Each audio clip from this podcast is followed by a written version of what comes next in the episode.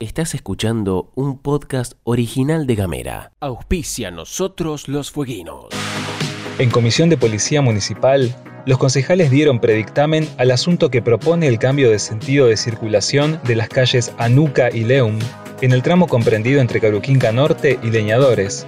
El concejal Gabriel de la Vega, autor de la propuesta, sostuvo que el proyecto responde a la inquietud presentada por vecinos y vecinas del barrio Caupén. Consejo Deliberante de la Ciudad de Ushuaia.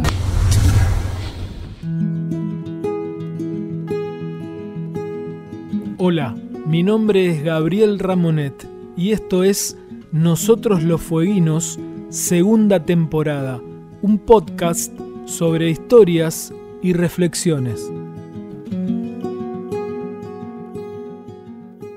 Hola, ¿cómo les va? ¿Qué dicen? Vamos a hablar hoy de las pulseadas del poder. No sé cómo se imaginan ustedes que se baten a duelo los distintos intereses del poder concentrado en Tierra del Fuego o en cualquier lado, a mí me asalta la idea de que las batallas más poderosas, las más importantes, son siempre invisibles. Y esto lo vinculo también con las noticias que se difunden. Yo creo que por más escándalo que esconda una noticia, su difusión siempre implica cierta debilidad por parte de los protagonistas. ¿Qué quiero decir? Que el principal poder de los poderosos, valga el juego de palabras, es la impunidad de las sombras. O sea, el poder más fuerte es aquel que ni siquiera se arriesga a ser exhibido en público. Por eso hablo de las pulseadas invisibles. Y yendo al caso específico de lo que me gustaría reflexionar hoy, vamos a contar cómo se van a producir cinco o se están produciendo cinco concursos en el Consejo de la Magistratura de Tierra del Fuego para elegir a cinco jueces. Yo creo, yo digo, yo postulo que detrás de esos nombramientos hay una gran pulseada de poder, que como está ahí inadvertida, casi sin que nadie la mencione, es donde más debería prestarse atención. Bueno, ¿cuáles son esos cargos? En principio digamos que el Poder Judicial de Tierra del Fuego y el Poder Político en general, ambos están vinculados, se reconfiguró a partir del año 2020. Ustedes saben que en medio de la pandemia el Superior Tribunal de Justicia, el máximo órgano de la justicia en Tierra del Fuego, fue ampliado de 3 a 5 miembros.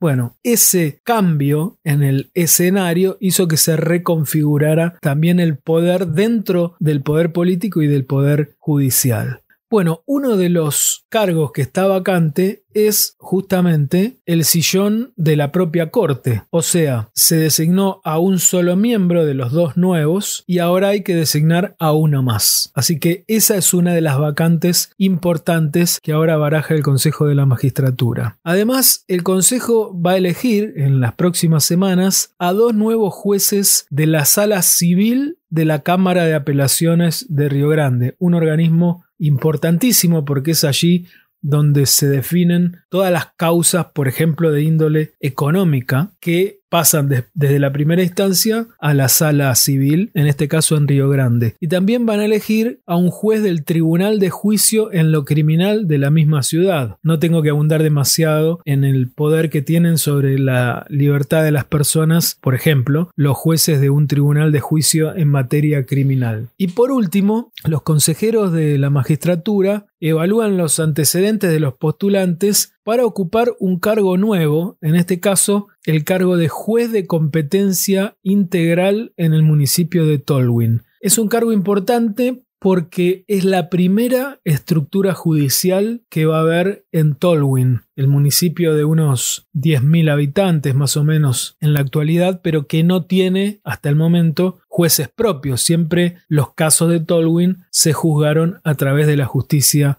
de Río Grande. Vamos por partes. El Superior Tribunal Fueguino estaba conformado, como les decía, por tres jueces. Javier Mushnik, Gonzalo Sagastume, María del Carmen Bataini. Pero una ley sancionada por la legislatura en 2020, o sea, en plena pandemia de coronavirus, amplió esa cantidad a cinco integrantes. Como consecuencia, el Consejo de la Magistratura, ustedes recordarán, realizó una convocatoria express para cubrir las dos nuevas vacantes. Y en el concurso, no por casualidad, fue seleccionado y luego designado el ex camarista civil de Río Grande, Ernesto Loeffler. Sobre este tema, la ampliación de la Corte, la designación de Loeffler, ya hemos hablado en innumerables ocasiones y no quiero andar demasiado ahora. Busquen los podcasts y las editoriales anteriores sobre ese tema. Lo cierto es que el otro cargo, el quinto, fue declarado desierto. Entonces, esa movida, la de ampliación del superior tribunal, sirvió para un fin premeditado, que era catapultar a Loeffler a la máxima jerarquía judicial. Esto, insisto, no voy a abundar ahora, pero fue merced a un acuerdo político que involucró a la alianza entre el Movimiento Popular Fueguino y Forja, el partido del actual gobernador Gustavo Melella, aunque también a sectores del PJ. Melella cumplió su parte del acuerdo designando a Loeffler y, tampoco de casualidad, al poco tiempo quedó desvinculado de la causa donde lo investigaban por el presunto abuso sexual de tres obreros de la construcción. Lo cierto es que, para completar el máximo tribunal fueguino, ahora el Consejo de la Magistratura lleva a cabo un nuevo concurso donde fueron aceptados 11 postulantes. ¿Cuál de estos 11 será el quinto integrante de la Corte Fueguina. vamos a, nombrar a todos ellos. Eloísa Raya de Vera, Julián de Martino, Diego Bernás,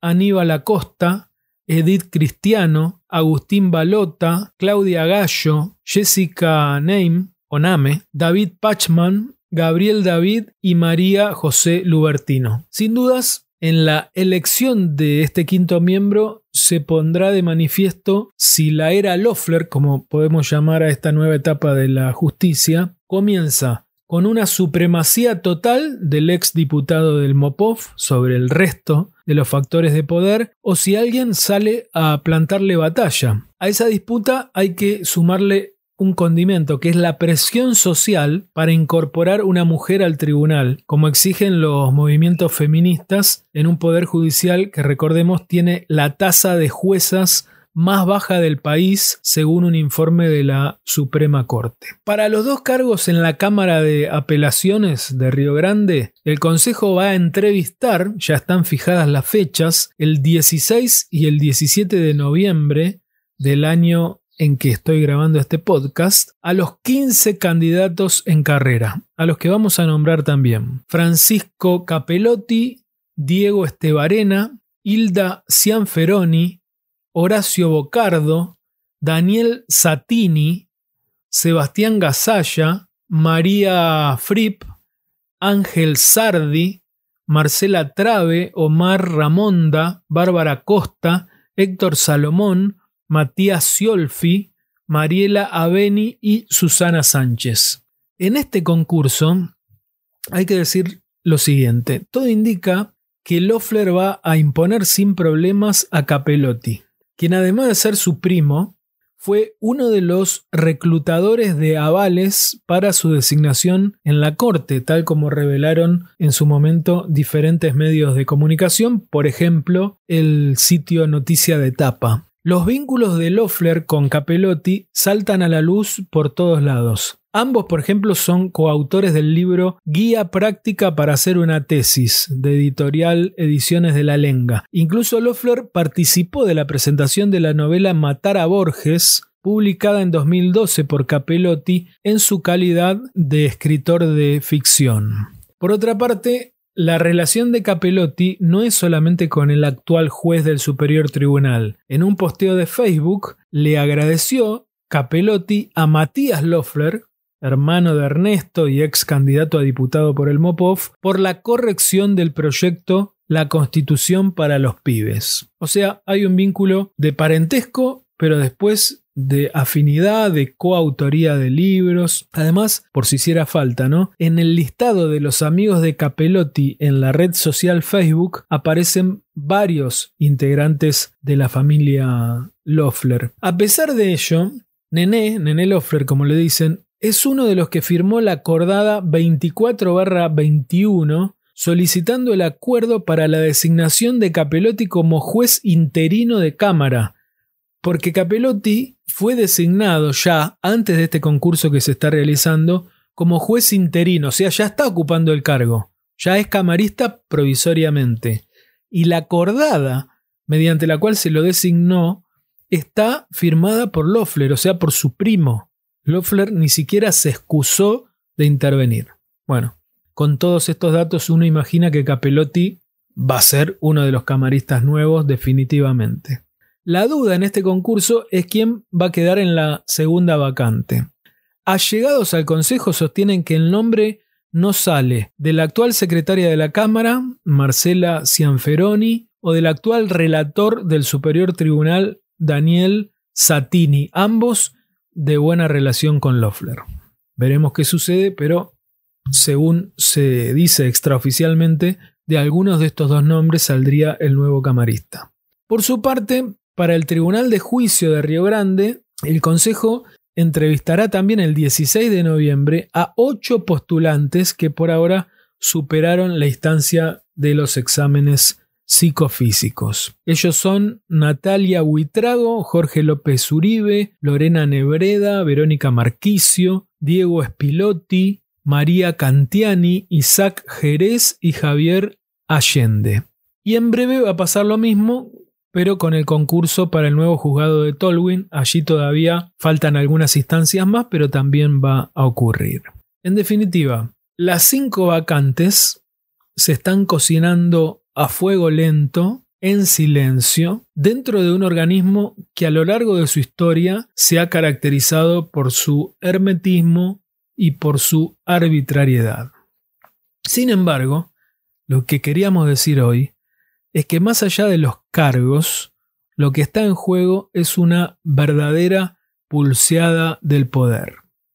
El interrogante, en definitiva, es si el nuevo orden judicial tendrá supremacía absoluta o si habrá quienes se animen a disputar al menos una cuota de las decisiones importantes que se avecinan. Gracias y hasta la próxima. Mi nombre es Gabriel Ramonet y esto fue Nosotros los Fueguinos. Nos despedimos escuchando a Ignacio Boreal y su tema Mi pueblo. Los que van caminando en silencio, los que gritan amores al viento, los que buscan el tiempo indicado, los que viven indicando al resto, los que quieren lo que tienen lo otro los que necesitan mucho menos, los que cuentan sus pasos cansados mientras pierden la cuenta del tiempo.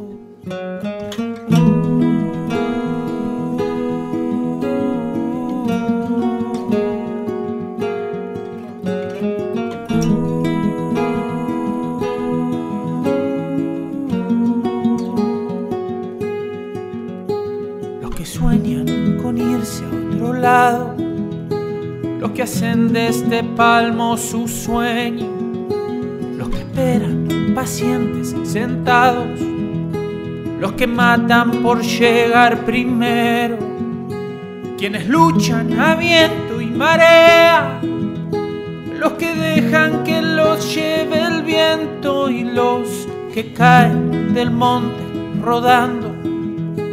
Los que suben a costa del ruedo. ¿Qué pasó con mi pueblo y su luz? Nuestro orgullo no es esta quietud, como el río que empuja por dentro. Somos puro viento y camino en el sur.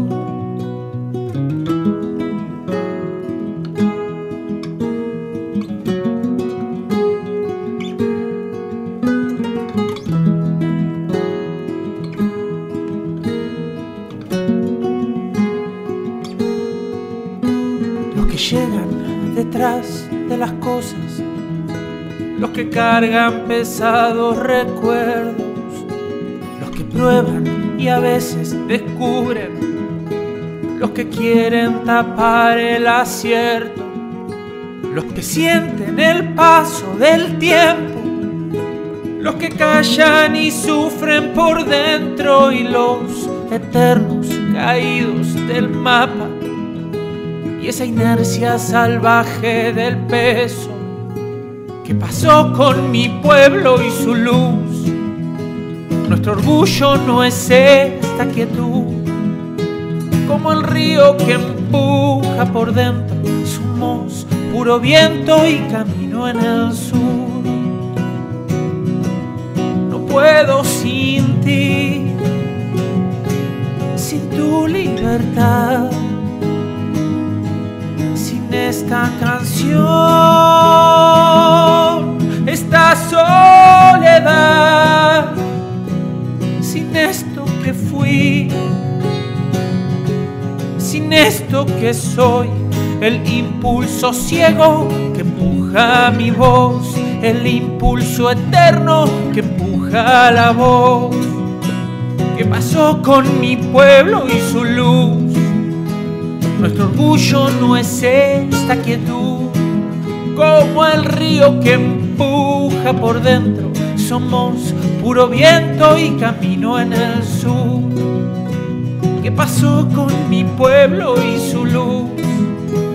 Nuestro orgullo no es esta quietud, como el río que empuja por dentro. Somos puro viento y camino en el sur. Puro viento, como el tiempo que se va en el sur.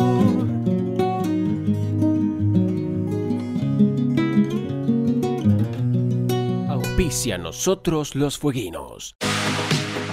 Los concejales continúan trabajando en un proyecto de ordenanza para resolver la problemática de los perros sueltos en la vía pública.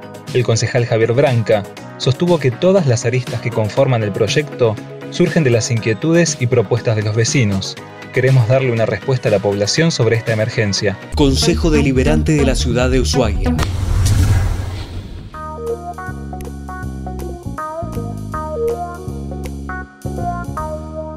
Estás escuchando un podcast original de Gamera.